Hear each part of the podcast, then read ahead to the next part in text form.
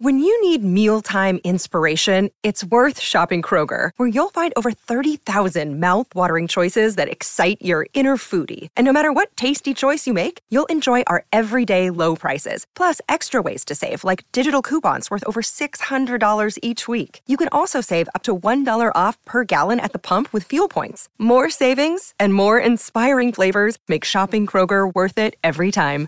Kroger, fresh for everyone. Fuel restrictions apply.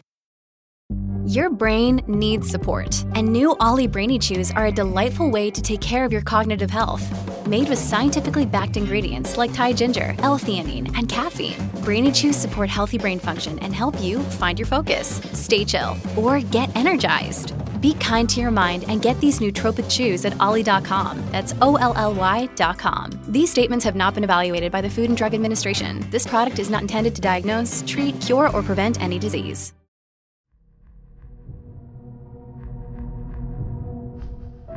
Working the fields, tending to cattle, protecting the land. Living on a ranch comes with a multitude of responsibilities. However, when your living keeps you far away from society, it's only a matter of time before you see something that cannot be explained lurking on your land. And if you take your eyes off of it for too long, it might go in for the kill. Welcome back to the Darkness Prevails podcast, where everyday folks send me their stories of encounters with the unknown and terrifying. Today, I'll be sharing with you stories about disturbing things seen on ranches, new werewolf sightings, and more. Enjoy, and remember to send me your scary stories so I can narrate them. Just go to darkstories.org. And hey, help us grow by sharing this podcast with friends and family who need a good scare. Check out eeriecast.com for more terrifying entertainment. Now, let's begin.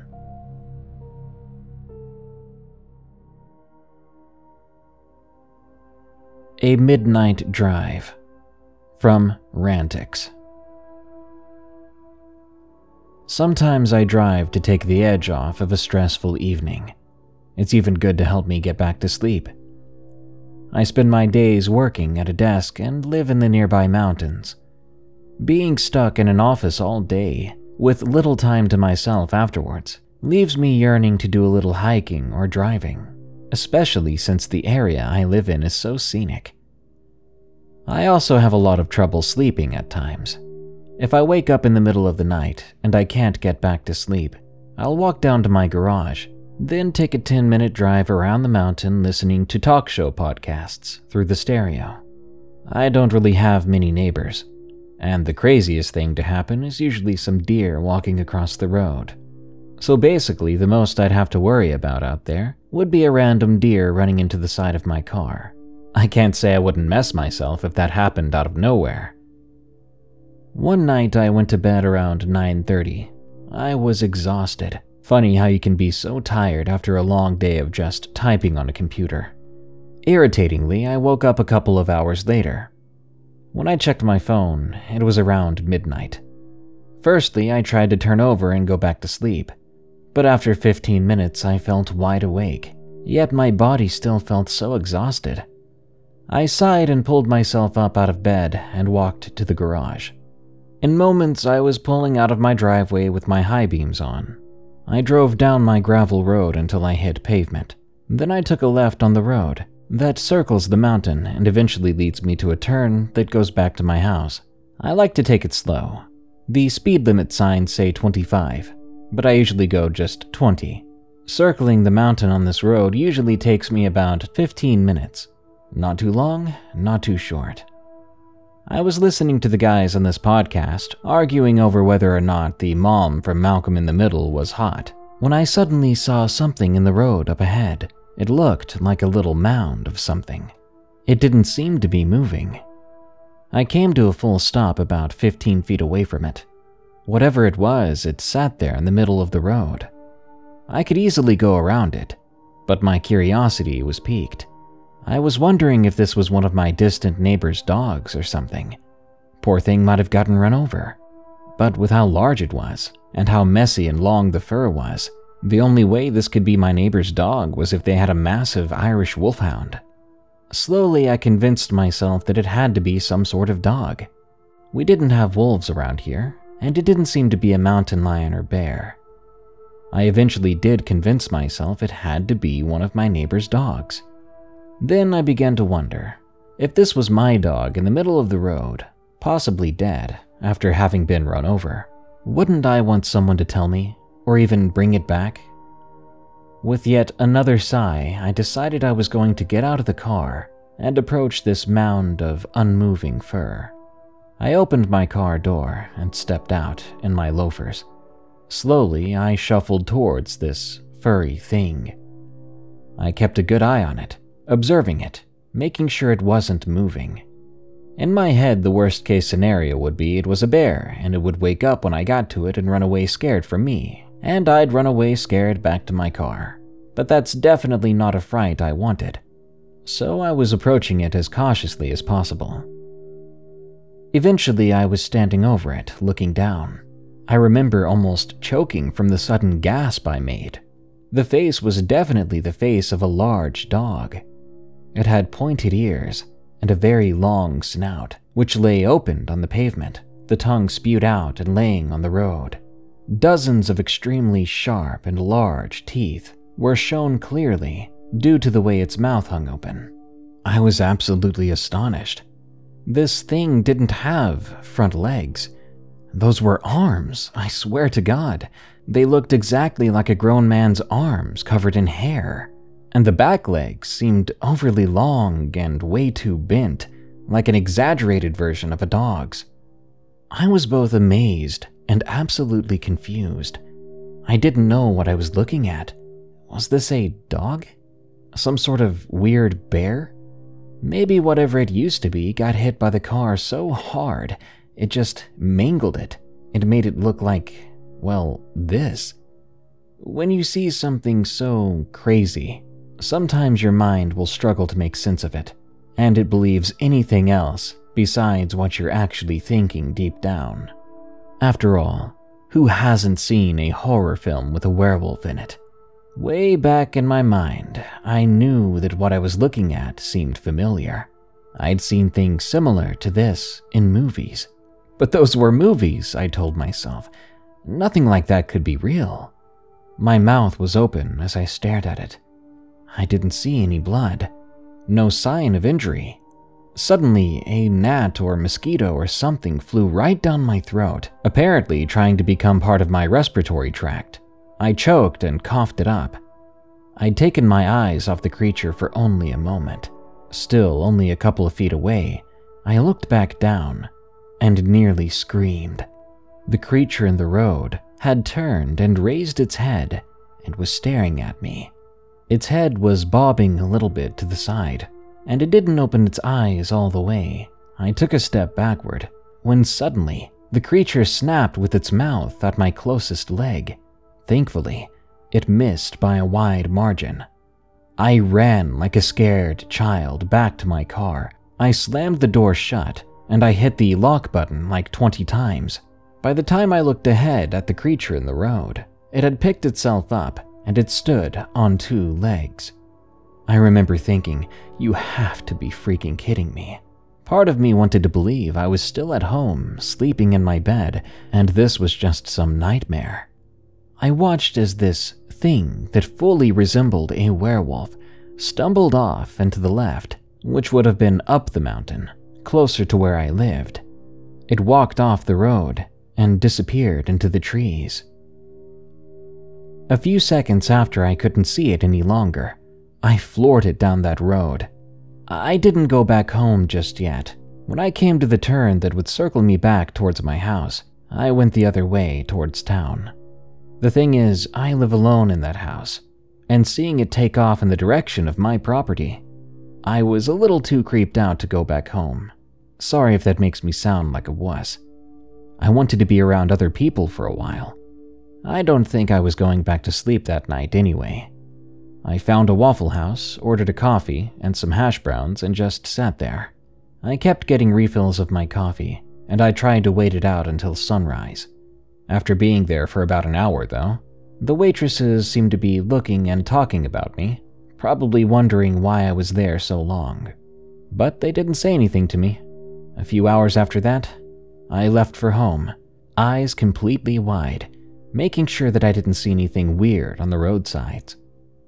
That was my experience. It was extremely terrifying for me. That was the last thing I ever thought I'd see on the road, and it quickly made me stop my midnight or late night drives for good. I've never gone back out on the road at night, not unless I absolutely had to.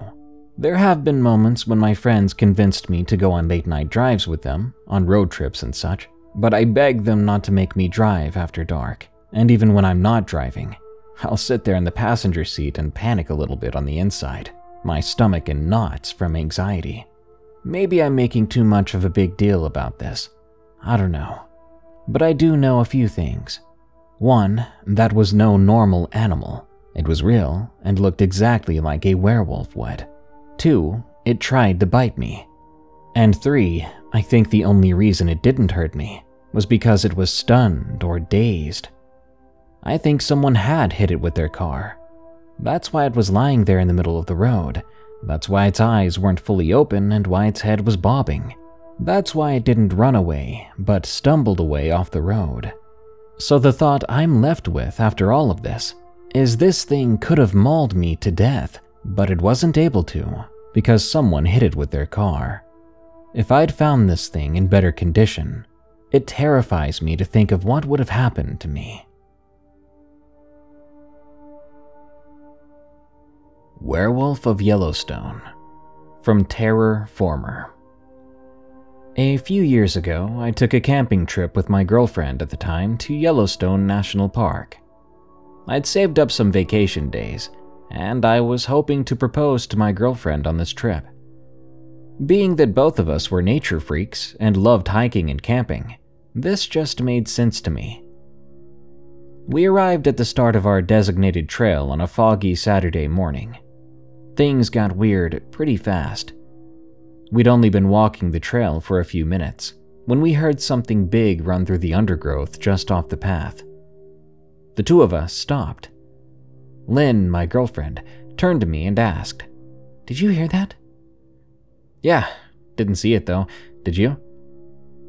No, it, it sounded huge, she replied. Are there moose in Yellowstone? Or, or bears?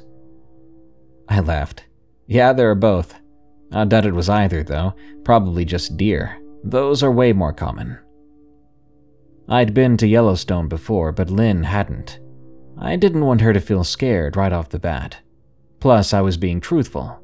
There were tons of deer out in Yellowstone, at least in my experience. Bears and moose are far less common. And between you and me, I'd rather it be a bear than a moose. We kept walking for a couple of hours, taking a few breaks to take pictures, enjoying the scenery, and eating an early lunch. It didn't take long after our last break to make it to the campsite. Lynn helped me pitch the tent, and we got a small fire pit going. Hey, there's a creek down there. She pointed down the hillside. I looked down past the rows of pine trees. Sure enough, I caught the shimmer of a little stream. I'm gonna go wash my feet, Lynn said. She didn't wait for a reply before carefully making her way down the hill. I replied anyway. All right, be careful. Don't use any soap in that water, it's a national park. I won't, she called back. I just want to wash off this dirt. I smirked. She wouldn't have gotten dirt in her shoes if she had let me buy her new ones. The pair she had on had to be a couple of years old by now, with a few holes on each shoe. Lynn had always been the type to hold on to things until she had gotten all the use out of them that she could. While she did her thing, I unfolded a chair and sat down. It felt good to finally take a load off. Walking uphill for a couple of hours ain't no joke. We woke up early that morning too, so I found myself dozing off in no time. Suddenly, Lynn screamed. I shot straight up out of the chair. Lynn? I called out. When I got no response, I ran down the hill, careful not to fall and roll the rest of the way. I found her at the edge of the stream with one shoe on. Her other shoe sat at the edge of the stream. You okay? What happened? I asked her. Without turning to me, she shook her head and stuttered. I was just sitting by the water when something jumped and landed literally right next to me in the stream. It was huge and black. It just. Well, it splashed me because it landed on the water, then just ran off. What? I smiled. Sounds like you spooked an animal and didn't know it. Probably didn't even see you until it was next to you. Are there wolves out here, Taylor? Or wild dogs? Lynn looked around. She was frantic in her movements. Wild dogs? Uh, I don't think so. I could be wrong, though. As for wolves, yeah, but there are so few of them, I doubt that's what it was. Taylor, I saw it. It was way bigger than me with dark fur, and it looked like a wolf. Oh, that's scary. But, hun, if it was a wolf, I wouldn't worry. They're scared of people. Hence why it ran off like that. I explained to her to make her feel better. I wasn't sure she saw a wolf. Odds were it was something else entirely, but I didn't want to be a jerk and tell her it was nothing. Okay, she said, finally calming down. She turned towards me. Would you please grab my other shoe? Sure, babe, I chuckled. It's not funny, I'm seriously scared. She half smiled and punched me in the shoulder. I know, I know, we're gonna be just fine. I grabbed the shoe and gave it to her, then followed her back up the hill. We settled into our campsite for a while. It was only midday by then, or close to it. Lynn read a book, she was really into true crime novels. I wasn't much into reading, but I did love to listen to her tell me about her books when she was done. Way more fun of a way to enjoy a book, for me anyway, hearing the story from someone who's really excited about it. While she did that, I checked the cooler. We had plenty of ice still to keep the drinks cool until the afternoon. We'd only brought bottles of water to drink, so even without the ice, we'd be fine drinking warm water. We had hot dogs in there too, but by the time the ice melted, we'd have already eaten them. After that, I grabbed my knife and the hunk of wood from my bag. I'd been whittling an eagle for the past week. I wasn't very good at whittling, but it was a really fun way to pass the time. A while later, I asked Lynn, You up for some fishing? Yeah, she replied. I'd rather catch something than have hot dogs for dinner, even if that means they end up spoiling. Same, actually, I said, getting up and stretching. We grabbed our fishing gear and carried along the trail ahead. I'd been here before, so I knew there was a medium sized pond not too far away. Maybe just a 10 minute walk from the campsite. Before long, we could see the pond. We were maybe 20 yards from it when I stopped, because straight ahead of me, I heard growling. Hold on, babe. I raised my arm to make sure she stopped. What is that? She whispered. I don't know. Sounds like a dog. Or wolf, she interrupted matter of factly. We stayed still for a moment. The growling was definitely coming from up ahead of us. There was some overgrown weeds and grass to get through before we made it to the pond, so whatever it was, it must have been hidden in there. For a second, I was afraid we'd stumbled upon a bear or, heck, even a wolf that was eating. Otherwise, I wouldn't think those sorts of animals would bother us. Throw a rock at it, Lynn whispered to me. I don't know about that. I don't want to bend over and make myself look any smaller. Uh, hey! I began to wave my arms as high in the air as I could while shouting. I kept thinking, uh, this is what you do in case of an animal encounter, right? Make yourself loud and big and scary to them. Go on, get out of here! Well, that did work, but not in the way I was expecting. The thing revealed itself, standing to full height out of the weeds, which were only a few feet tall because we could look over them and see the pond. I heard Lynn gasp behind me, dropping her fishing pole. I watched unbreathing as the head of a wolf rose out of those weeds to four feet, five feet, no, six feet off the ground, if not more. It walked sideways, leering at us, with its head lowered. An unexpected arm, covered in fur, reached out and latched on to a nearby young tree. Then the creature pulled its weight towards the tree as it began to walk off to the left, where the brush was thickest. Obviously, it wasn't a wolf or any animal I'd ever seen. What in the world was that? Lynn said when we could no longer hear the thing walking. I have no idea, was all I could say. I turned around and I began to walk back up the trail. I think we should leave, I told her. She nodded in total agreement. She turned to go back up the trail too, when a sound echoed behind us. A dreadful, terrible sound, heavy footsteps coming right towards us. Run, I told Lynn. I dropped my rod and tackle box and ran too, making sure to keep myself behind her. Why was it chasing us now, I wondered. But then I realized I had turned my back on the creature when I thought it was gone. Though we couldn't see it anymore, it must have still been watching us. It didn't take long before I could hear it snarling as it chased us. I think Lynn was crying. I was covered in chills. I don't think I'd ever been so afraid. I searched my pocket for my whittling knife and opened it. It was tiny, but it was the most I had to defend myself. Quickly, we made it back to the camp. Don't stop, I told Lynn. Back to the car. We passed the campsite. I listened behind us as the footsteps and snarling stopped at the camp. My guess was the campsite had our scent in it so it was either cautious or curious of it. Not to mention, I'd left the cooler with the water bottles and hot dogs in it, so maybe it was going to enjoy our dinner. As long as it wasn't us, I told myself. But we ran for another 45 minutes or so before making it back to the car and practically collapsing in it. Without a word, we drove away. When we got back to our apartment later that night, we discussed the event. We both agreed on what we saw a monster of a creature that looked very much like a wolf, except it was too large and somehow had arms instead of front legs. I was still shaken up pretty bad, but I was also extremely relieved. You see, I'd kept the ring for the proposal in my bag at the campsite up until we got up to go fishing. If I hadn't decided to stick it into my pocket just as we got up to go fishing, it would have wound up abandoned at that camp. The thought of going back there to look for it scared me because I knew I would force myself to go back anyway. Thankfully, it was still in my pocket.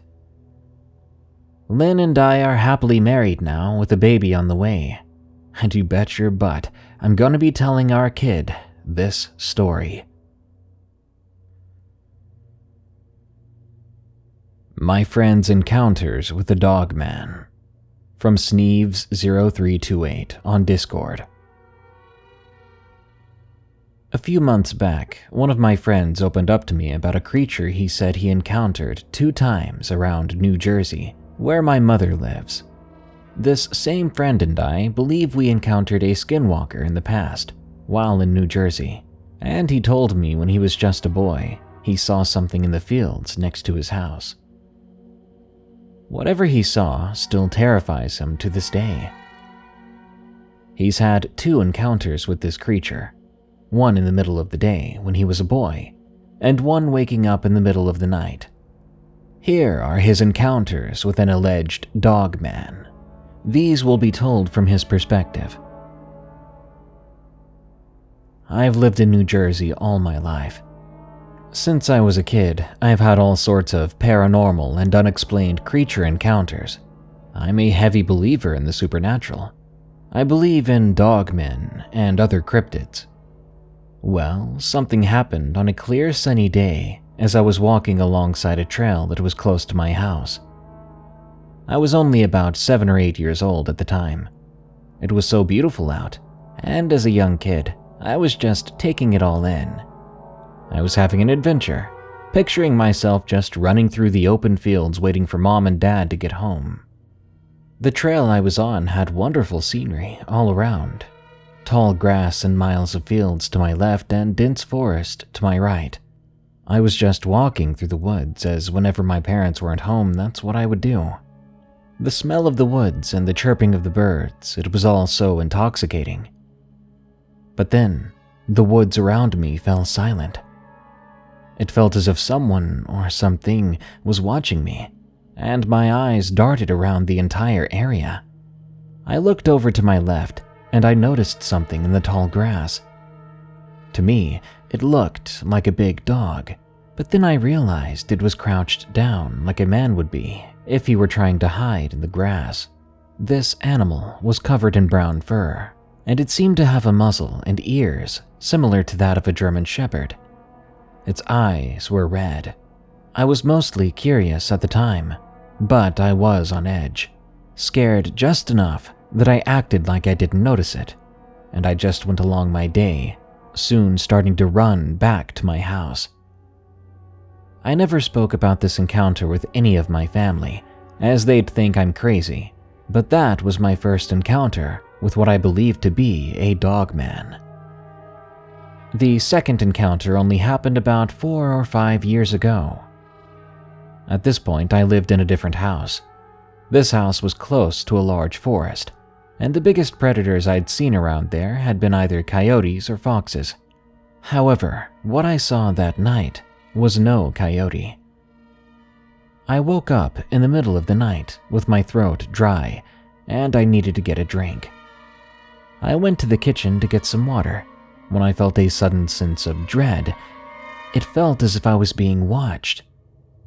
I looked into the window close to where I was, and, to my horror, I saw this huge animal in my backyard. Whatever it was, it noticed me, and it was staring at me with these red eyes. I felt utterly terrified. I saw the animal bare its teeth at me and stand up on two legs. The creature began to growl. I could hear it clearly as my window was slightly open.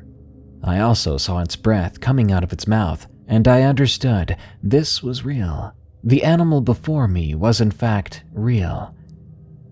It looked to be about seven to eight feet tall on both legs, with the head of a German Shepherd and a body shaped like a bodybuilder. Whatever it was, it looked at the fence suddenly, then ran off towards it then jumped across it into the woods below. I went back to my bed, terrified. I couldn't sleep at all that night. These two encounters with these beings have shaken me to my core and made me understand there are creatures that science refuses to recognize. The Curious Dog Man of Waha Woods from Travis the Hunter. This happened about two years ago. It was the first odd thing to happen to me. I was an outdoorsy kid, and my grandparents had brought me up to their cottage for a week. The first few days were fine. We went fishing, swimming, and all that fun stuff. But the last three days were the worst. I was outside practicing with my bow for when I go hunting, I brought my bow back inside, and I told my grandparents that I'd be taking a nap on the rocks behind the cottage. I don't know how long I napped for. When I came to, it was getting late. My grandparents made dinner, so I went back inside and we ate. And later we went to sleep. I woke up in the middle of the night, and I checked my watch, which I could read in the dark. It read 3 a.m., when I looked around me, I noticed I was outside again. How did I wake up outside, I wondered. I was confused, but then I heard a low howl, the lowest howl I'd ever heard. It sounded like a bison and a wolf mixed. I was horrified when I heard that, but what I would see next would make me tear up. There was something barely illuminated by the dim moon a giant gray wolf looking creature. It walked out from behind a giant cedar tree. It stood there on its hind legs and began to walk towards me. It seemed curious. I sat there petrified. I felt that if I got up, its predator instincts would kick in and it would chase me all the way to the front door if I could make it there. So I stayed there in fear wondering if I was going to die. But then it began to sniff me, and after that, I think I blacked out. because when I woke up again, I was in a hut that I didn't recognize. I was covered in dirt and my head was aching. As soon as I remembered that creature, I got up and ran back to the cottage, crying, because I know I could have died. I could have been eaten by that thing. I ran as fast as I could, just to feel some sort of safety. Keep in mind, I was not a very fit looking kid. I had beefy legs and wasn't able to run very far without feeling sick. When I burst through the tree line, I found myself by the Trans Canada Highway. I cried, but then I heard something coming from the forest behind me. I stood my ground, waiting for that thing to lunge out at me. Instead of that creature, I was greeted by a warden who was looking for me and saw me running through the woods. I burst into tears and laughed, but that was followed by me throwing up because I'd been running for so long. I took a couple of minutes to breathe and I told the warden to follow me. I showed him where I woke up, the little hut I'd run away from. He looked as pale as a ghost. He screamed to get behind him, but as soon as I got behind him, I heard this howl, the same one I'd heard the night before. The warden held tight to his 12 gauge. Then that creature from before walked out from the hut. He fired at it, and it took off into the forest so fast I have no idea if he actually hit it. Seemingly as scared as I was, the warden bent down and asked me if that was what took me. I nodded my head, signaling yes. He walked me down to the search party camp where my grandparents had been sitting and waiting for the warden to give them good news. They ran to me, and I'd never seen my grandpa cry before. He was a bold and stern man who always seemed serious. I told them what happened. They were just glad I was okay. But a warden pointed out that I had marks on my back and legs. All in all, I was okay. I would soon learn I'd been missing for two days. Within 45 minutes, my grandparents brought me to the nearest hospital in North Bay, where I stayed the night, and my grandpa stayed in the truck while grandma stayed in the hospital with me. The next morning, the nurse came into the room and told us it was a miracle that I was able to walk already, and that I had no bite marks. I went home with painkiller. Yet now I'm forever scarred, thanks to that night and those claws.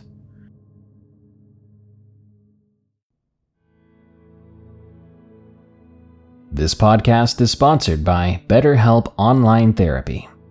Check out betterhelp.com/dpp. Life is tough on all of us. It can already be so difficult to avoid or power through those things that stress you out or drain you. Personally, I find myself unable to enjoy the things I used to like, and I struggle to stay motivated. Luckily, finding help doesn't have to be hard, because there is BetterHelp Online Therapy. BetterHelp is customized online therapy that offers video, phone, and even live chat sessions with your therapist so you don't have to see anyone on camera if you don't want to. It's much more affordable than in person therapy, and you can start communicating with your therapist in under 48 hours. Unload the stressors and get some unbiased feedback. You'd be pretty surprised at what you might gain from it. See if it's for you.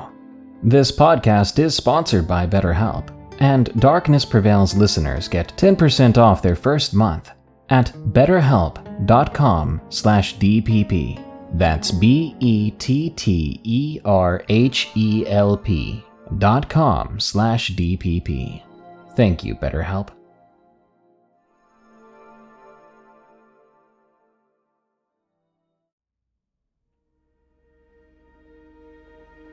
The following story is a creepypasta. We Got Lost in the Sea of Trees. Written by Kobe80.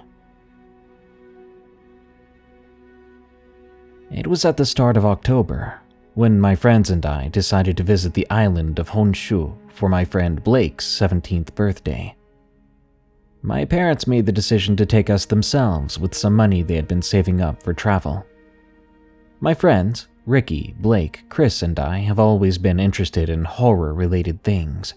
so we thought it would be perfect to go to one of Blake's favorite locations during his birthday. We planned on staying for a week to explore the island's tourist spots, but we were mainly there for the Aokigahara, well known as Japan's Sea of Trees, a famous forest near Mount Fuji, renowned for the fact that people go there to end their lives. After a day of resting in our hotel room, we planned to explore the island for the entire day, and in the evening, we would visit the forest. When we arrived, there weren't many people like we'd expected. The parking area had only about three other cars, and one of those cars had people getting into it, getting ready to leave. My parents gave us a time for us to meet them back in the parking area before leaving us to go to their own affairs. The very moment we set foot on the hiking trail, a chill ran down my spine. The place was so eerie, and I was beginning to feel the slightest bit of dread, which I found weird. I love going to places like this. Guys, are you sure we should do this so late at night? What if we accidentally stray off the trail? We could get lost.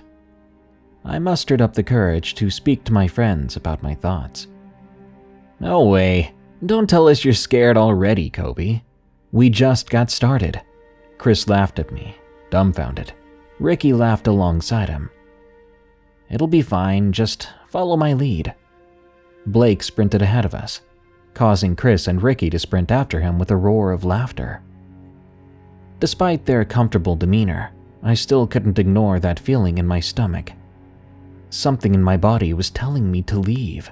My train of thought was interrupted by a yell from Ricky. Kobe, hurry up, you're so slow, dude. With that, I followed after them as fast as I could, not wanting to be alone at that moment. We walked for around an hour without anything eventful happening. I followed Blake. Chris and Ricky were behind us. Well, at least that's what I thought. When I turned around to acknowledge Chris talking, I didn't see Chris walking behind him anymore. Guys? Chris stopped talking and looked behind him to see what I was looking at. Where's Ricky? We all looked around the area but had no luck finding him. Chris yelled out his name as loud as he could. I was beginning to panic. Aside from Chris, Ricky was the most talkative out of the four of us. How had we not noticed that he was gone? How long had he been missing without us knowing? Kobe, call your parents. I'll contact the police. Blake reached for his phone, but realized only then it was dead.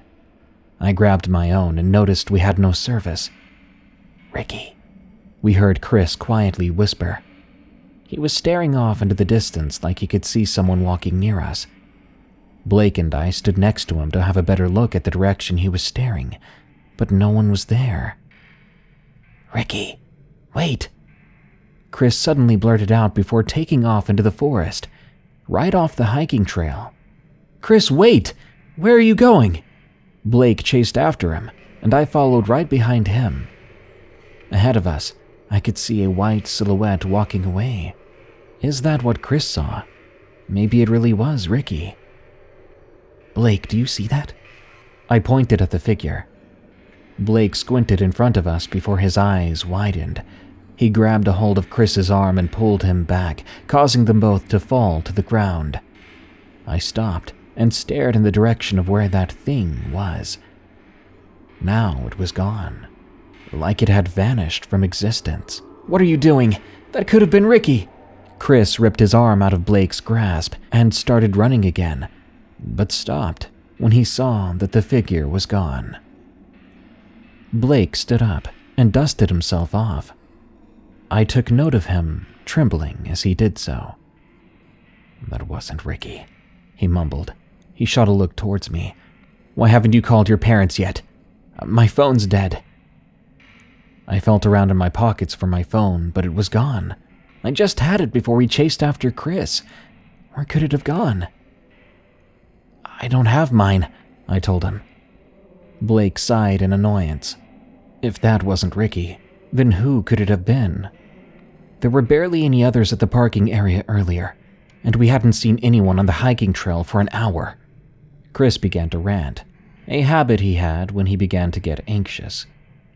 Our conversation came to an abrupt stop when we heard a blood curdling scream surround us. It came from all directions, though it was only one scream, and it almost didn't even sound human. What on earth was that? Chris's voice could be heard beside me. I looked towards him. He had his phone in his hand, but he too had no signal. We need to get back to the hiking trail. We can't afford to get lost, I pointed out. Right as I turned to start walking in the opposite direction, I felt something grab my arm. I turned, expecting either Blake or Chris, but instead I was met with nothing. No one was there, but even then I could still feel someone tightly gripping my arm. I struggled to get free, and I felt it let go of me. I fell onto the leaves with a loud thump. What the heck are you doing, Kobe? Chris held out his hand to me to help me up. When I got up, I heard Blake let out a gasp. What happened to your arm? I looked down at my arm, only to see blood dripping down from scratches on my skin. I put my hand over it and winced. Did that thing do this to me? Something grabbed me, I explained. Chris shivered, seemingly beginning to get the chills. Both of us jumped when we heard Blake scream. When we turned over to see what was wrong, he was being dragged away by the ankle. Although there was nothing there that could have grabbed him, he was moving at an inhuman speed. We took off after him in hopes of saving him. His screaming stopped when he suddenly hit his head on a rock. He was dropped to the ground, and we heard footsteps running further away. We ran towards where he was lying. Oh God, Blake, are you okay? What was that? Chris panicked beside me. I took off my jacket and laid it beneath Blake's head, careful as to not hurt him. I looked up at the sky. The moon was right above us. Would my parents know we were missing by now? Wait here with Blake. I'll start looking for the trail. I stood up to leave, but immediately Chris grabs my wrist. Are you insane? What if you go missing like Ricky? He stood up using my wrist to help him stand steadily. We're not that far from the trail. I won't get lost. I pushed his hand off my wrist. I'll be back, don't worry. I began to walk in the direction of where we originally came from. I followed any familiar trees or leaves that were out of place on the ground, but the farther I went, the more the path felt repetitive. I noticed a tree with a branch that had fallen off, maybe from a storm. I swear I passed that tree four times already. Kobe! I heard Ricky's voice call out to me. I turned quickly and saw him standing beside a tree. I quickly ran towards him, relief washing over me at not only seeing a familiar face, but also having found my friend. Ricky, where have you been? We were worried sick about you. I grabbed his shoulders and shook him. He was pale, and his face was drained of all emotion. He stared at me as I checked him for any injuries. Ricky, Ricky, do you hear me? Ricky. He blinked twice before finally responding. I got lost. Something was off. He was holding something back, but I ignored it and moved on. Okay, let's go back to Chris and Blake for now. I was trying to find the trail, but I cut myself off, realizing that trying to explain that I saw the same tree several times and nearly got myself lost wouldn't make much sense. We began to walk back to where our friends were. Something was off. It felt like we were being watched. I looked around, but I didn't see anything out of the ordinary. When we got back, my heart dropped to my stomach. I saw Blake lying on the ground, still unconscious. But no sign of Chris. This couldn't be happening. I just found Ricky. Ricky sat down next to Blake and noticed the little amount of blood dripping down from his head. What happened to Blake? he asked. I explained what happened earlier. The story left him trembling. I also told him about what happened to my arm. We should have brought first aid. Ricky, we both turned towards the voice and saw Chris standing behind us. You're okay. Thank God. He was interrupted by a weird sound, like branches cracking on the ground. Behind him stood a girl with long black hair that covered her face. She wore a white dress, but she had no shoes on. It was far too cold out here for her to be dressed like she was. Chris slowly walked back towards us, his hand over his mouth. The girl turned steadily towards us and began to let out low chuckles. She had a voice that didn't sound like it should have come from a petite girl like herself. As she laughed, she slowly raised her head up. Her hair moved away from her face. When her entire face was revealed, I began to feel nauseous. Her eyes were completely black, and her mouth looked as if it was rotting out. On her forehead, the word leave was carved in all caps. She began to run towards us, and Chris fell back. The three of us began to scream. I closed my eyes and felt goosebumps cover my body. Kobe! I heard my mom's voice call out to me. I opened my eyes and saw my parents along with a couple of police officers. I looked around and noticed that the girl was now gone. I looked over at my friends to see if they were okay. Chris and Ricky both were beside me, and Blake was still behind us, but police officers were helping carry him away. We were able to leave that forest alive, but our lives were never the same after that. Ricky still has night terrors. Blake gets migraines now due to his head injury. All four of us promised to never go to a place like that again. Well, at least not unprepared. This episode is sponsored by June's Journey. Do you believe in monsters?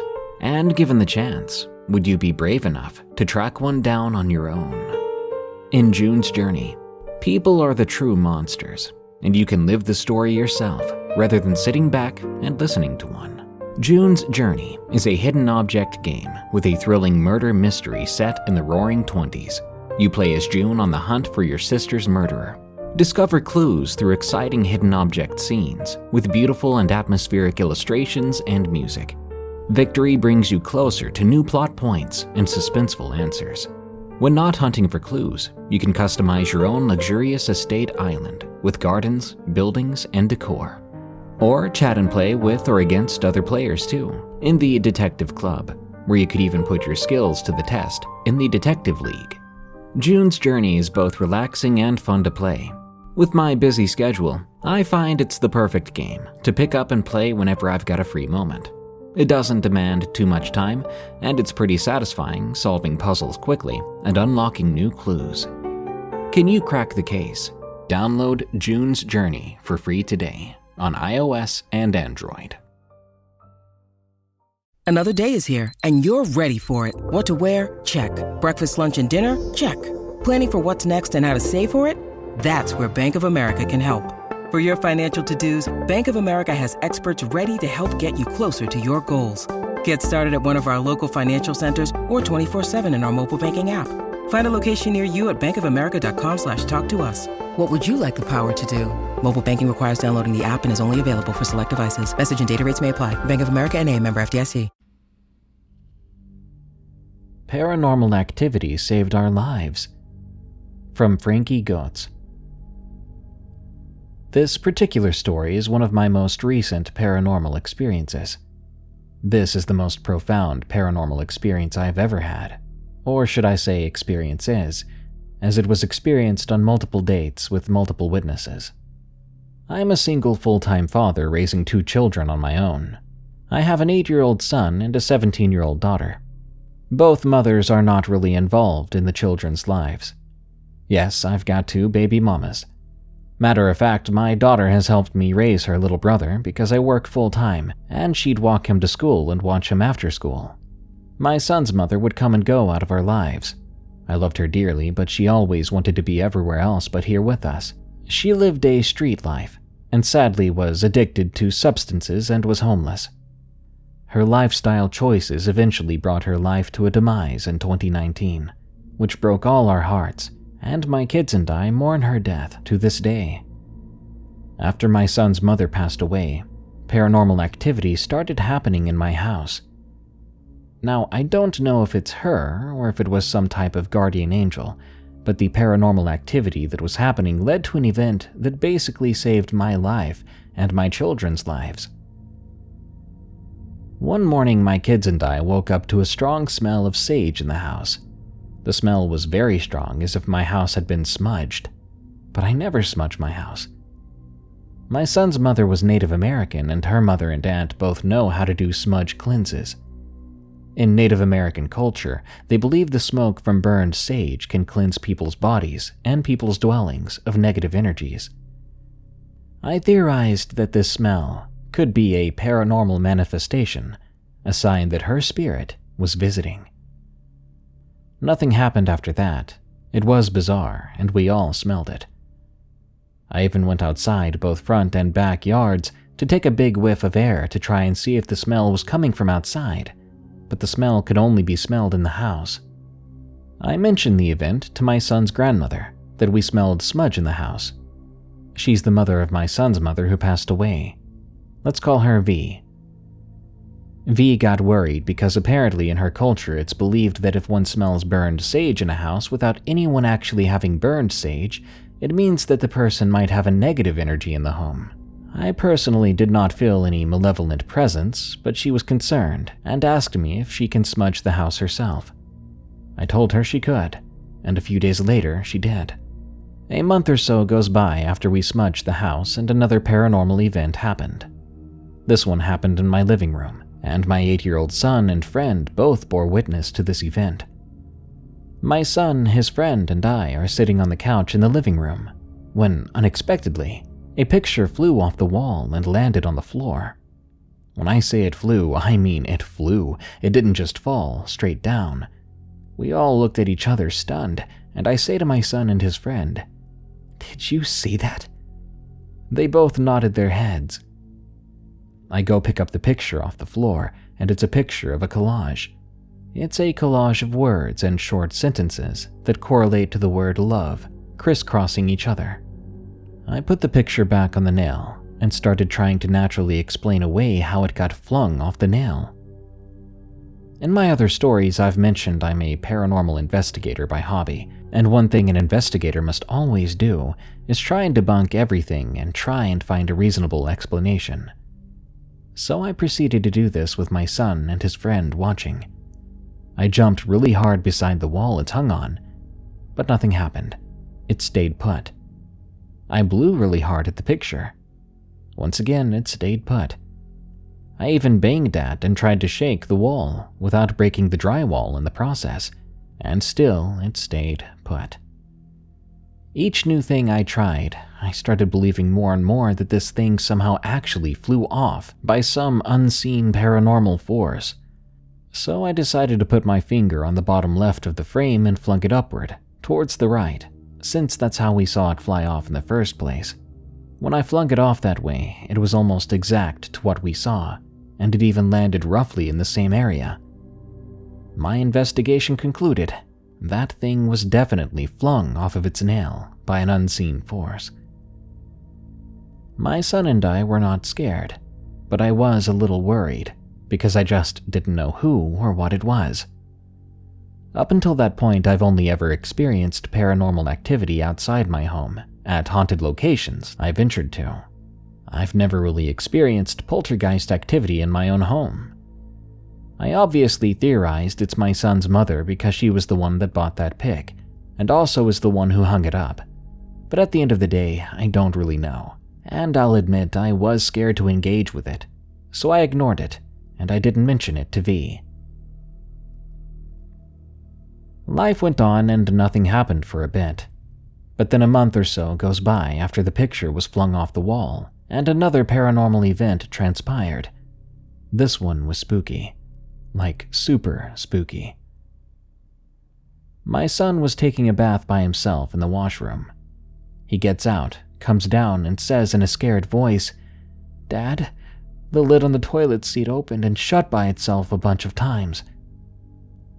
When he told me that, I got shivers up my spine. I felt a bit of dread and then anger. I told him, Don't be scared.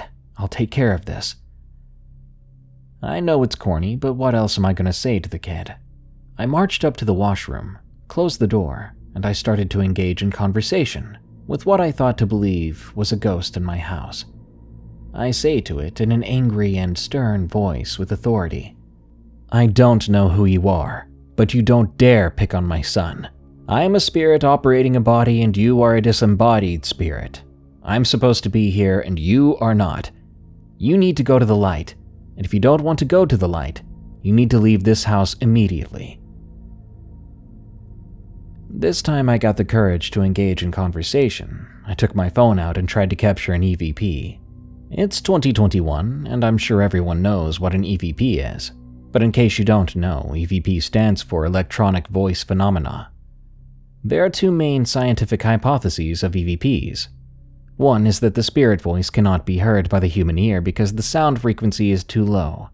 And the other, which I believe to be the accurate one, is that the spirit's voice is not manipulating the air to produce sounds like our vocal cords would, but the spirit is using electromagnetic energy, and the magnet in the recorder on recording devices picks it up.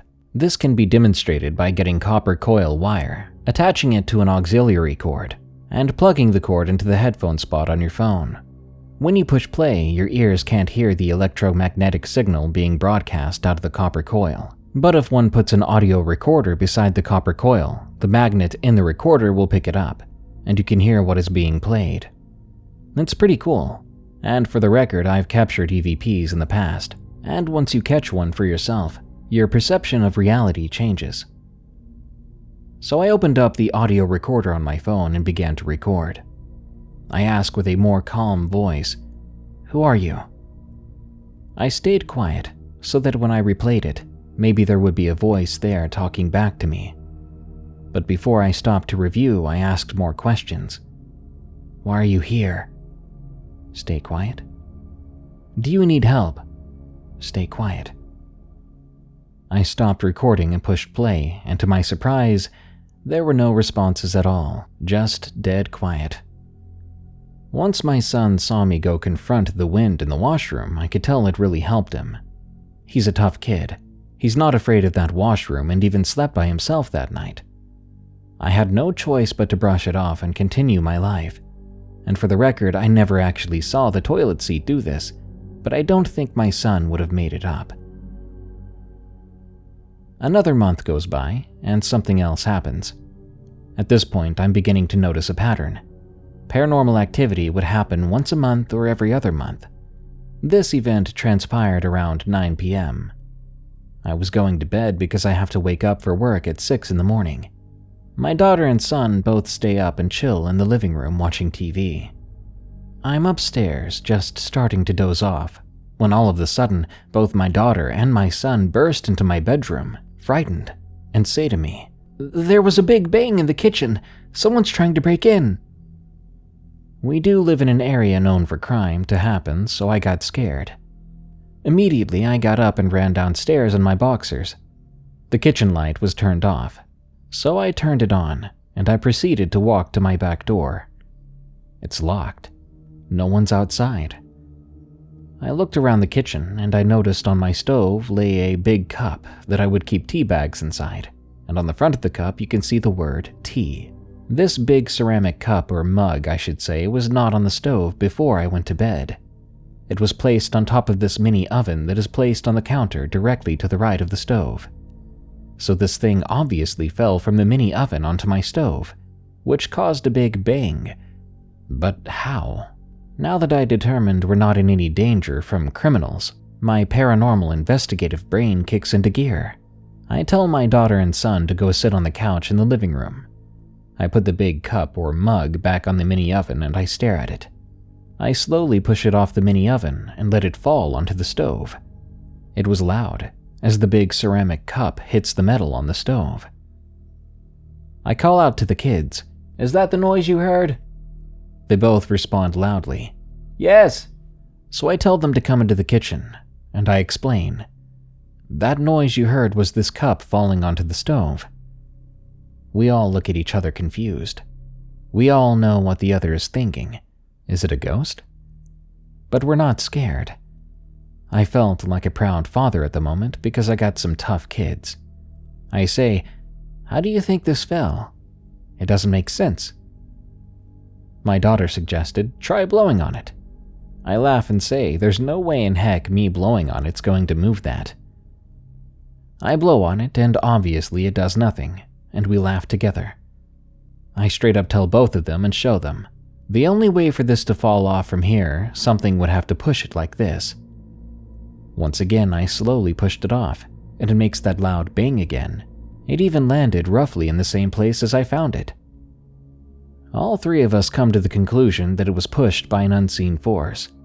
Once again, I'm worried because I don't know the intentions of this spirit. Why is this spirit doing poltergeist activity in my home? I wondered. I then went back to bed, and so did the kids, and nothing happened for the rest of the night, nor did anything happen in the upcoming days and weeks. The following morning, after the cup fell onto the stove, I shared my experience on Facebook. Some people said I have a demon, but I swear we felt no malevolent presence. Like, honestly, we weren't even scared. Another person suggested that I might have mice and a mouse knocked it over. I said to myself, dang, that actually sounds like the most reasonable explanation to explain away how that fell. So after work, when I got home, I proceeded to do some mice hunting. I looked everywhere, under the stove, under the fridge, in all the cupboards and all the counters, and found nothing. Not one drop of mouse poo. It wasn't mice. So what is it? I say to myself, it's gotta be a ghost. To this day, I've never seen any mice in my house. Once again, another month or so goes by and something else happened. This time, I was the only one who experienced this. It happened late at night, when I got up to go to the bathroom. I was half asleep. Before I tell you what happened, I have to explain the layout of the washroom. My washroom is small. As soon as you open the door, on the left is a small sink with a mirror. To the right of the sink is a wall that holds the pipes to my bathtub and shower head. And to the right of the wall is the bathtub and shower head. Beside the bathtub is the toilet. If you sit on it, you can touch the bathtub. I go into my washroom, do my business, and as I'm walking out, I hear three fast consecutive knocks on the wall beside the sink, and then I hear something drop. You know when you drop that candy, Smarties on the ground, like on tiles, hardwood floor, or laminate flooring, and it bounces a bunch? That's what it sounded like. I have tiles in my washroom. After I hear this, I walk out of the washroom and towards my room because I'm tired. But I replay the three knocks and the weird noise in my head and I say to myself, okay, you can't just brush this off. You gotta go back in there and see what it was. I go back in the washroom and honestly felt a presence for sure. I definitely didn't feel alone. I started by looking on the ground and I saw an Advil pill on the floor. I'll be 100% honest with you, I didn't have Advil in my house at all, so this freaked me out. I explained the pill away, thinking it could have fell out of a purse of one of the many girls I hung out with back then. Either way, I'm freaked out. Not just trying to understand how it got there, but even if I can't explain it away, it's scary. Because what if my son had seen it and swallowed it? I then picked it up and dropped it on the tile floor. I freaked myself right out. That was the exact noise I'd heard, but it wasn't the same pattern of bouncing. I started dropping it from different elevations until I repeated and synchronized the sound of me dropping it with the sound in my head that I remembered. I found out roughly what height that pill would have needed to be dropped from to make that sound. I did consider the fact that because I was tired, I could have accidentally kicked the pill, or it could have gotten stuck to my foot and dropped as I was walking and not noticed. But I repeated the events in my head many times, replaying it. I had finished doing my business, I had turned around, I walked towards the door, I heard three knocks and the sound of the pill dropping. I had no socks on. I would assume I'd feel the pill if my bare foot touched it, and if I kicked it. Or it would have gotten stuck to my foot and fallen off, and if that was the case, it would have been flung and not just dropped. Also, the height of it being dropped was a bit higher than the strut of my foot. I distinctly remember hearing the three knocks before I even heard the pill drop, but it dropped as soon as the third knock finished. Nothing right now made sense to me, and I was spooked, but not panicked. Spooked, but not scared, if that makes sense. I don't know, I'm just trying to be tough, I guess.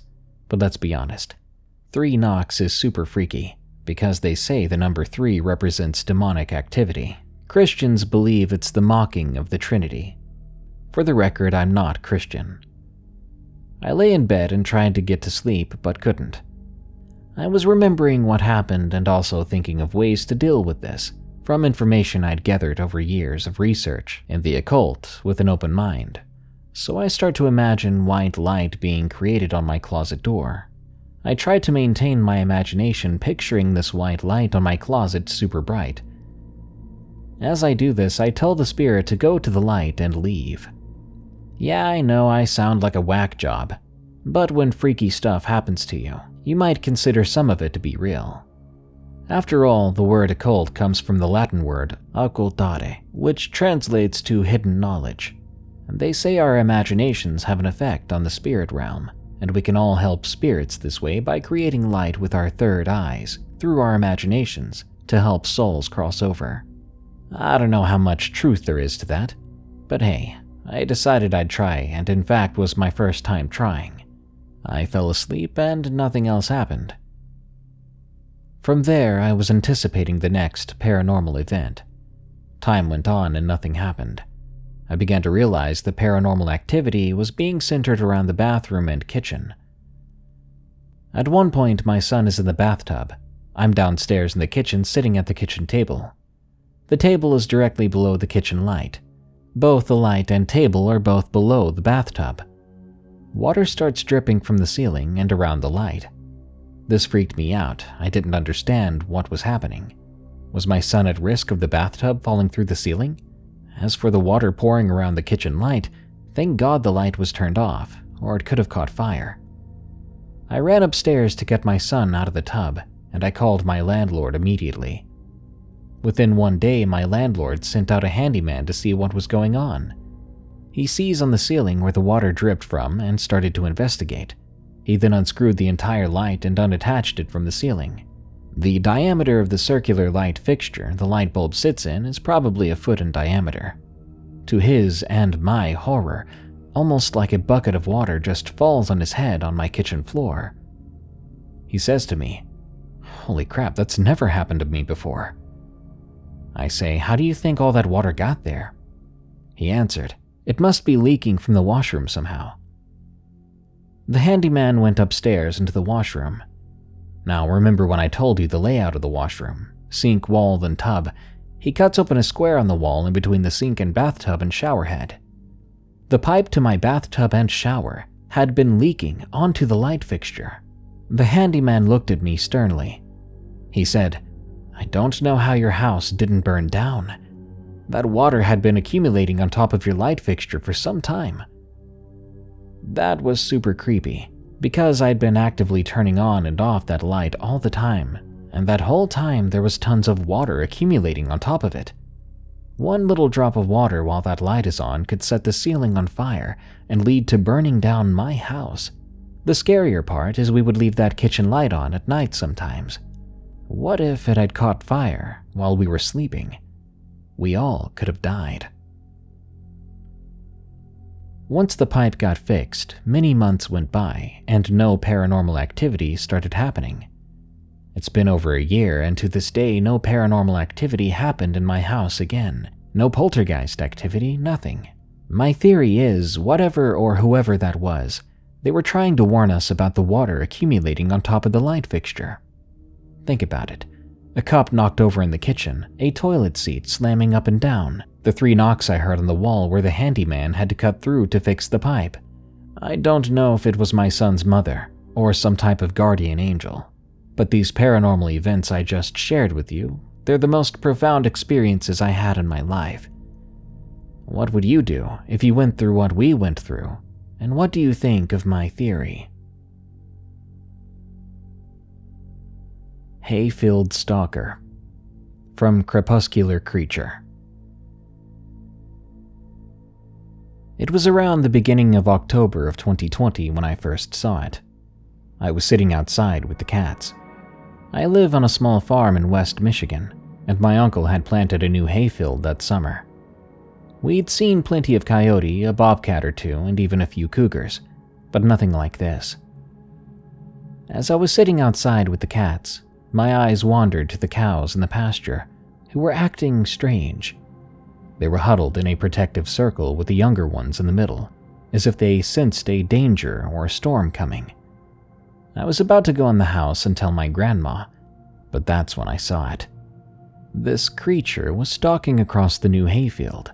Its body and stride reminded me of a coyote, but it had an oddly long tail and small, big cat like ears. I was confused by the build of it, but what confused me more was the coloration. This creature was pure black. I instantly thought it was melanistic, which is basically the opposite of albinism. The animal stalked to one end of the hayfield before turning and walking back to the other, disappearing in the tall grass before reappearing a short time later and doing the same thing over and over again. It just continued to pace as I watched it, adding to the confusion of it all. Now, I did find an odd paw print in the driveway, which leads to the new hayfield near the beginning of spring. It looked like a cougar paw print, but the shape was off and the claws were visible and looked similar to a canine's. This paw print showed qualities of a feline and canine, which was very confusing since a crossbreed between the two was impossible. When the creature didn't reappear after heading into the tall grass at the side of the field for the final time, I went inside and told my grandma, who didn't think much of it unless it was posing a threat to us or our animals. I saw the creature pacing back and forth every few nights. It happened so often the cows got used to it and no longer huddled together. I think my grandma saw it one night because I wasn't allowed to go outside at night anymore, which bummed me out. I did try and get a picture of it one night, but my phone camera doesn't zoom in that much, and all the pictures were blurry, causing the creature to look like a blurry black dot against a chaotic green background. I'm unsure of what it is still, but I'm not willing to go out there and find out.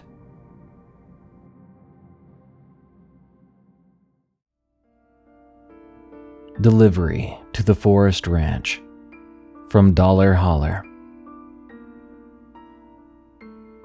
I lived in a comfy little town in northern Texas, where, as you drive along those winding roads, you would see gates with titling that would read such and such ranch. Basically, it seemed like everything other than some retail buildings was ranch land. Lots of cows, horses, and crops. It's nice if you like the scenery but if you prefer having things to do, it's not the greatest. I mean, even if you like going camping or hiking, you'd have to drive quite a ways before hitting property that ain't private land. At the time, I worked as a pizza delivery driver. It wasn't a hard job, but dang was it stressful. Delivery just wasn't that profitable when each delivery destination was several miles apart. Driving so much every night really gets to you. In the future, I would come to realize that other delivery places in different towns had mileage restrictions far smaller than what we had at that little pizza place. No joke, I would often drive 15 miles between destinations. Though now I know national chains like Domino's restrict their delivery to 5 or 6 miles or so, depending on drive time. Even with the roads having higher speed limits out in that area because of the wide country roads, it would often take me 20 minutes to get to someone's residence. I guess the good news was most folks in that area understood that ordering a pizza meant that the food wouldn't be hot and fresh out of the oven by then. Everyone was still friendly. Seriously, I don't remember a single order that wasn't positive or neutral with the customer. Regarding customers, I never had any holdups, complaints, or arguments. Nothing. Folks were just kind. In the summer, I'd have customers offer me bottled or canned drinks before heading back out. Sorry for the long setup. This brings me to my extremely creepy experience I had delivering to a certain ranch I will not name. I'd rather not dox a friendly customer's residence just because something happened on their land. We got a call for two large pizzas, both Canadian bacon, my personal favorite. We prepared them. I jumped in my car, checked my gas, and headed out on my way. Always want to double check your gas before and after deliveries. The address was to a ranch 14 miles from the restaurant. Luckily, much of the road there had a speed limit of 70 miles per hour, so I could probably get there with the pizza still hot enough. It was 7:30 p.m. and completely dark by then.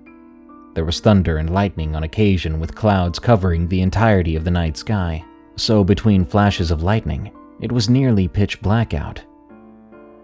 I got onto the highway and turned on my high beams. There was no oncoming traffic the whole way, so my high beams would be fine. They were practically a necessity, with how often deer would run out onto the road. Several minutes later, I turned right onto a dirt road. This road seemed to get thinner the further I drove along, to the point I was starting to drive extremely cautiously to avoid low hanging branches and outreaching plants that threatened to scratch my car. I had no idea how close I was to the residence then, or how long this dirt road would go on for. I was so focused on avoiding obstacles that I nearly screamed when I saw something run across the road. It scared the bejesus out of me, to be quite honest. I saw flashes of fur and immediately thought, freaking deer. I breathed in deep and let my heart settle for a second before continuing on the drive. The moment I stepped on the gas again, though, I heard something slap into the right side of my car. Again, I was terribly startled. I slammed the brake as before and looked over to the passenger side. It was so dark out there, I couldn't see anything outside unless it was being hit by my headlights. I couldn't even see the bushes and tree branches that were nearly close enough to my car to scrape the windows. Seriously? I wondered. What was that? A bird? Did a bird just fly into my car? I was determined to finish this delivery so I could get out of this place as fast as possible. After all, when two weird things happen back to back, a person quickly goes from focused or even bored to on edge. I eased off the brake, still scanning the surroundings on both sides of me. I began to push down slightly on the accelerator. Finally, I'm moving again, and for a few moments, everything seemed normal. Then slap, slap, slap, something repeatedly and in quick succession slaps my window, the driver window, three times. I swear to God, I hit the brakes and heard someone running into the trees while laughing.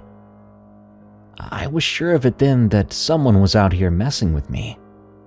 Which possibly meant that someone ordered these pizzas just to make me the victim of their immature pranks. Too frightened to get out of the car, I rolled the window down a slight bit, leaning my face forward, then shouting, Knock it off! It ain't freaking funny! Then I rolled the window back up. The moment the glass hit the top of the door, signaling that it was back in place, I heard something that sent chills down my spine. Keep in mind, I keep my doors locked as I drive. I always have, always did, always will. And yet, Somehow, the back passenger door had opened. Immediately, I heard someone hurriedly scoot across the seat to the other side so that they would sit in the seat directly behind mine. I even heard them giggle behind me. There was an undertone to their voice, like their vocal cords were all messed up or damaged, maybe from years of smoking or something. My mind conjured images of a druggie rather than kids messing with me on this dark dirt road.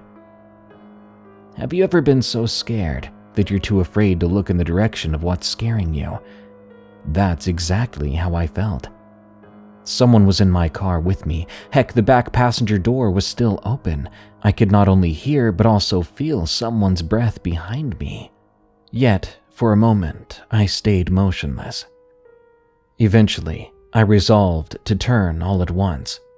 I counted down in my head.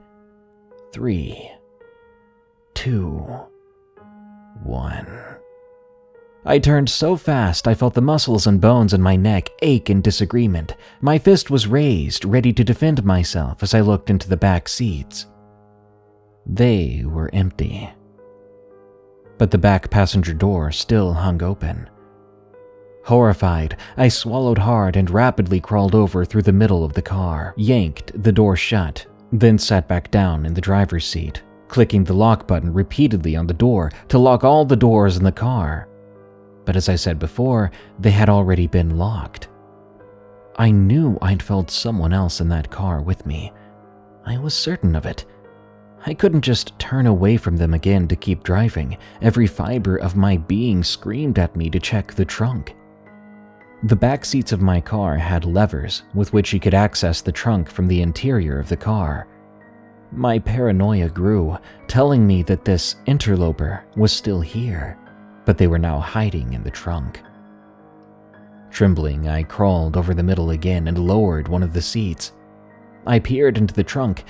It was dark, but I had just enough visibility from the ceiling light that I could tell that there was no one there. I crawled over the middle again, sitting down in the driver's seat and breathing slowly. My eyes were watery with terror, like I was passively crying from feeling so shaken up. Tap, tap. This time I didn't hesitate. Instinctively, I turned toward the tapping sound, which had come from the driver window just next to me. Someone was pressing their face into the glass from outside. They were there only an extremely brief moment before they took off giggling. I saw them I swear to God, their entire face was covered in hair, gray hair, and their eyes had been solid black. From what I could see, there wasn't an inch of bare skin on them at all. For the quarter of a second that I saw them, they didn't look completely human. I know it makes me sound crazy, but I saw what I saw. They, or it, took off into the woods so fast they were lost in the dark before I could see much else. By then, I was flooring it through the dirt road. I'd never felt so horrified in my life, let alone confused. About two minutes later, I broke through the tree line. Suddenly, I hit the brakes as fast as I could, barely avoiding hitting a gate. I could see a two story home about half a football field away beyond the gate. The lights were on. The gate was closed, Behind me were those darned woods. I would need to get out to lift the latch on the gate to drive through. Screw that. I'm sorry if it sounds bad on my part, but I blared my car horn over and over and over until I saw someone at the house open the door and begin to walk my way. The last thing on earth I wanted to do in that moment was get out of my car. Not with the woods so close behind me. A man who appeared to be in his 50s came out with a rifle and a flashlight. He opened the gate and walked over to my window. I lowered it. Jesus, boy, you scared the daylights out of me. Everything all right? Yes, sir. I. I just had some trouble getting up here, is all. His eyebrow raised at me. You're the pizza guy. Go on ahead and drive through. I'll close the gate after you if you don't mind giving me a lift back to the house. Sure thing, was all I could mutter. Though I wasn't sure I was supposed to have any non employees in my car while on the clock, at the moment I didn't care. Well, the man did just that. I pulled through, he closed the gate, and then he sat in the passenger seat after I placed the pizzas in the back. You look real shaken up there, you sure you're okay? He insisted. Uh, I'll be completely honest with you, sir. I was driving on the road up here where the road's real narrow and all. Then someone started running around my car, hitting it and giving me a pretty bad scare. I explained. Christ, I'm so sorry. He apologized. I glanced at him and he looked genuinely sad. I thought it was over. What? Uh, what do you mean? It's. Uh, it's nothing to worry about. Just, just some trouble we've been having around here. The man stepped out after I parked. We were in his driveway now. I grabbed the pizzas and walked with him to the door. He opened it, took the pizzas, then said, One sec. He closed the door. Even though there were porch lights on around me, keeping the darkness at bay, I couldn't help but feel watched by the forest in the distance just beyond the gate. The door opened again, and I nearly jumped. The man stood there, still looking as if he had something to feel guilty about. He still had his rifle, too, but he stretched out his hand to me. Here, take this for your troubles. I kid you not, this man handed me $500. Sir, that's too much. I, I can't. I insist. Take it. Get back in your car and follow me out into those fields. There's a separate entrance over there. Might take you longer to get back, but it's safe. I know it's safe. Okay then. Thank you so much, I said. I got back in the car. The older man walked around the house and beckoned me with his free hand. I steadily drove over the grass. His backyard was a well kept field of grass with a couple of different shed looking buildings on either side. In the distance, there was another gate. But the closer we got to it, the more I realized it was far less maintained than the other. This entrance really was seldom used. I remember thinking, why didn't he just get back in the car with me and show me where to go? The poor guy was walking another two thirds of a football field in the dark to show me how to leave. I got to the gate. He opened it, then walked over to my window, gesturing for me to lower it. Now, this road is much more wide and the forest ends much sooner, but you'll be on an old logging road that takes a few minutes to get back to the highway. Just go left when the woods ends, and you're all set. Thank you again. I'm sorry if the pizzas are all cold by now. I didn't mean to take so long getting here. He shook his head and waved his hand at me. No, no, no, d- don't worry about that. I'm sorry for the trouble. We won't be ordering no delivery for a while. Not till we get this taken care of. Then the man walked away to the gate. I pulled through and kept driving as he shut the gate behind me. I did get a little spooked being back in the woods again, but he was right. A few seconds of a forest drive, and there I was on a one lane road. Ten minutes later, I was back on the highway, and the ordeal was over. I was able to head back to the restaurant. I couldn't help but wonder if they were having trouble with the front entrance. Why was the back seldom used? What was going on there? I can't honestly tell you much else. I never did get a call to go back to that ranch. None of my coworkers did either. Believe me, I asked around. In fact, none of them had ever gotten a call from that ranch in the past. I figured that meant the folks living there only made that one call, then stopped calling for deliveries once again. This problem they had, that the man did not explain, it seems they'd been having it for a while. And for the next few years, I worked at that pizza place, and none of us ever did get a call from that ranch. So maybe they never got that problem taken care of. I don't know what's going on in those woods, but I pray that family is alright.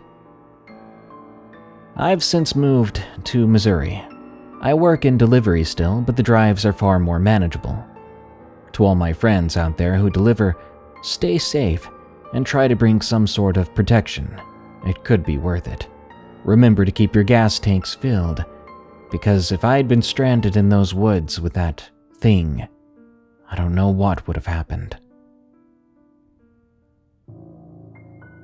The Woman in the Palm Tree from Ranch Girl. One morning, my mom took my oldest brother to the heart doctor for his yearly checkup. My youngest brother was at the babysitter's house, who lived in a house behind us. My dad was across the street at the camp house for breakfast, and I was home waiting on the school bus. At the time, we lived close to the main ranch house. It was a bright, sunny morning, and this was my first day at a new school, first grade. We just moved here, and it was my dad's first day as a ranch hand, so he was anxious to leave early. So I was left at home eating my cereal for breakfast. I wasn't done eating my breakfast when I hear our dog, Baby, barking. She was a Ridgeback and a very protective dog. She hardly left us alone for very long if we were playing outside. Anyway, she started barking, and I went outside thinking it was the bus picking me up. But I didn't see anyone around. The bus wasn't there. Baby began barking and her hair was standing on end. She kept running back and forth, basically telling me not to move. I looked around to see if I could find my dad. I turned to look behind the house and didn't see the babysitter out or anything. I couldn't find anyone else out and about. Then Baby started growling. She was literally up close to my leg, growling loudly. I looked towards where she was looking, and I noticed the only palm tree in the middle of the courtyard. This courtyard separated our home, and it acted as the driveway to the camp house and the sitter's house. But it could also lead out towards other parts of the ranch from the main house. It kind of looked like a roundabout. In the middle of this roundabout was a palm tree on a patch of grass. I noticed a woman dressed in a sky blue nightgown. She had long black hair, wore makeup, and long red fingernails. She came out of the top of the palm tree. She came out torso first, then all of her was just out floating in the air. Her hair was blowing around her, and she began to tell me to come to her using her finger. I shook my head no. She kept using her finger telling me to come towards her. I looked around again and still did not see anyone. So I ran back into the house and hid under the kitchen table. I just hugged my legs, crying. Then I heard and saw all the curtains fall off the windows. I thought she was in the house. I thought she was going to get me. Then I ran outside, and thankfully, the bus was there. Later that day, when I came home from school, I was a little brave, so I walked up to the palm tree to see if maybe there was a split in it. Eight year old me was just trying to figure out how this woman could have come out of the palm tree like that. If you know anything about southern Texas, you know there are stickers in the grass. I remember she was barefoot, and I was wondering how she even got here with no shoes on. I still think of this day because she seemed so real to me. Who was she? I wish it would leave me alone. From AR. This happened in 2019. In March of that year, I had moved out of my parents' house, and after that, my entire life came crashing down. The worst thing that happened wasn't that my boyfriend broke up with me and left me to live alone. It wasn't losing two family members or my best friend. It wasn't getting diagnosed with cancer. The worst thing that happened was finding something horrible in the woods and the consequences that were brought with it. I've always been the type who isn't afraid of much. I work on a ranch, so I've seen a lot of death. Whenever a horse on the ranch died, we would bury it in the pasture. We'd always bury it deep enough that no wild animals could get to the horse. So, it was strange, to say the least, when some of the horses were beginning to get dug up and taken. No one at the ranch knew how someone got that kind of equipment past the security cameras to dig the horses up and transport them. It wasn't until weeks after when my boss and I figured out that someone didn't take the horses. My boss and I were out fixing fences in the late afternoon. It was very cold and starting to get dark. We finally got to where there was a hole in the fence and noticed blood on the barbed wire along with a trail leading into the woods. We both figured a horse had caught itself in the barbed wire and ran off. That was a reasonable assumption, since it had happened before. So we quickly fixed the fence and hopped on the quad to go grab some rope, horses, and flashlights. We grabbed two fast and fantastically trained horses and headed out to where we saw the blood trail. My boss had her 9mm pistol and a lasso, while I had a 12 gauge shotgun and a large hunting knife. We followed the trail of blood. It led to a horse that was extremely scared.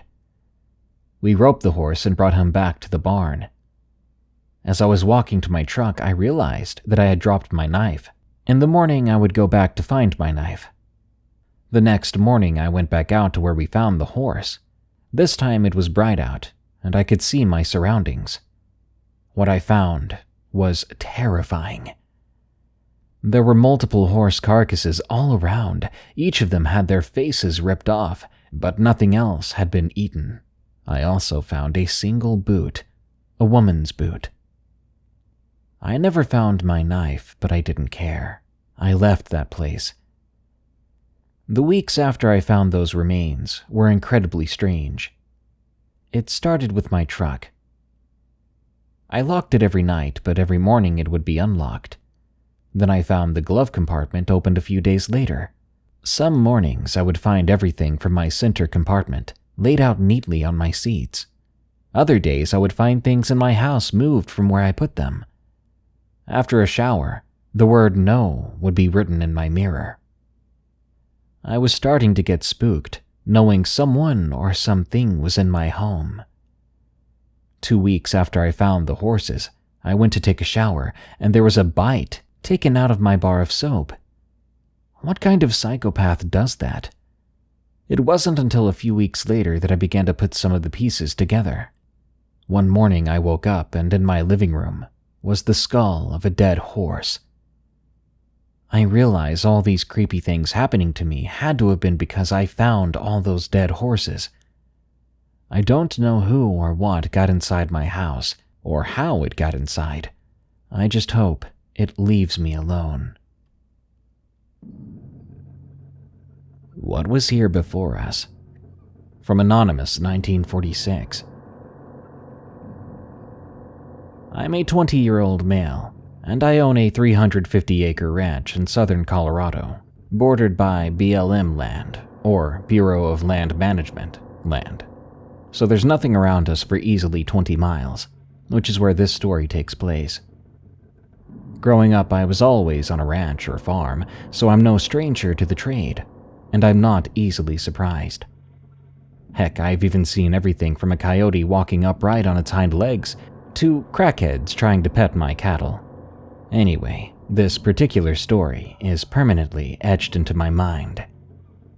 It was the spring of 2020. I had just gotten married and was sharing my ranch with my wife, my best friend, who for privacy reasons we'll call Art, and his girlfriend. It was around 11 and I was in bed reading. My wife was sound asleep next to me when I heard a bunch of our cattle wailing like something was scaring them or hurting them. I jumped out of bed and grabbed my 12 gauge and 45 revolver. I ran into the living room where I met Art. He asked me if I heard the cattle. I said yeah, and said it was probably coyotes messing with the herd, a common occurrence around here, especially during calving season, so I told him I would handle it. I got my boots on and headed out to my old Ford pickup. It didn't take me long to find the herd, because in this heat, even at night, they stay close to the watering trough.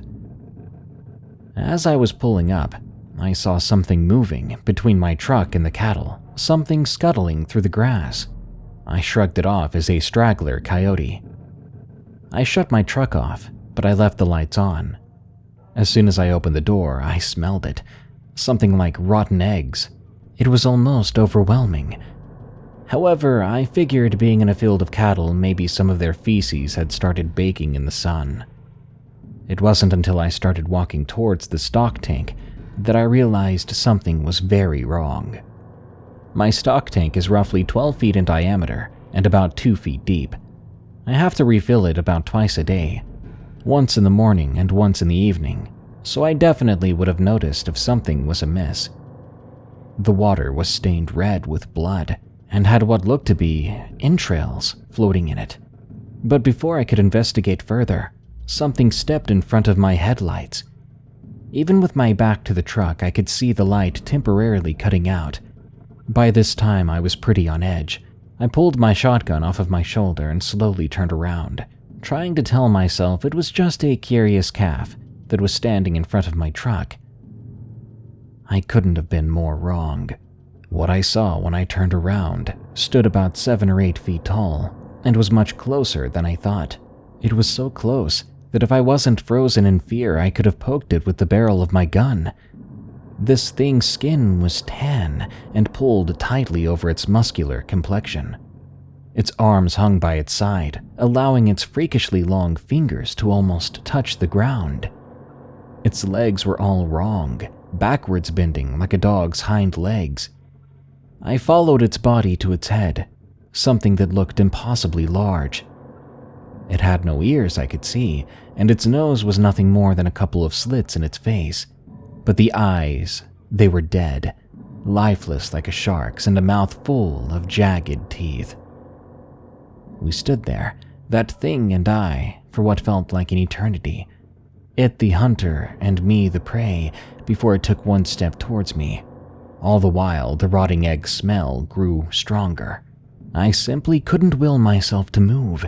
It looked down at me before I was knocked to the ground, but the strangest thing was it didn't push me. It was almost like the earth behind me reached up and pulled me to the ground. The last thing I remember before I blacked out was that thing standing over me, one leg on either side of my body. I woke up shortly after with Art and my wife standing over me. It was still dark out, so I had no clue how long I'd been out for. They took me back to the house and asked me what happened. Reluctantly, I told them. I have no doubt they didn't believe me because they told me to sleep it off. I wish this was where the story ended, but the next night, just before sundown, Art and I were sitting on the back porch when all of a sudden Art grabbed my arm and said, Did you see that? I looked over to where he was pointing, and at first I didn't see anything. But then I saw it. Off in the distance, I could see something running, seemingly on all fours, along our fence line, occasionally stopping to poke its head up and look around. Get the guns and get in the truck, Art said.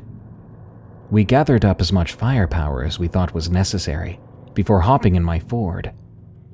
By then it was getting dark, so I turned the headlights on as we drove along the trail that ran the length of the fence until we made it to where we had last seen that thing. What should we do? I asked Art. But no sooner had he started to open his mouth when we felt something big jump into the bed of the truck. Art and I both dove onto the floor on my truck, I have a headache rack with a light on it to illuminate the bed. Slowly, I reached up and turned it on. The instant the light turned on, we saw that thing, the same one I'd seen the night before, peering through the back window. We were trapped.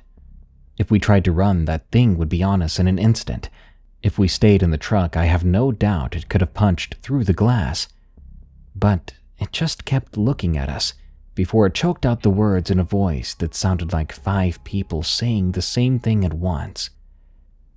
You are trespassers on our land. We were here long before you, and will be long after you. With that, it leapt out of my truck and scuttled off on all fours into the night. Art and I both lay on the floor for a couple of minutes before we got the courage to get up and look around. When we saw nothing, we didn't hesitate to hightail it back to the house. To this day, I haven't seen this creature again, and if there's something out there that needs a calf every so often to leave me and my family alone, I'm not going to complain. There are things out here in the great, empty spaces of the prairie that have been here long before us and will be long after we die.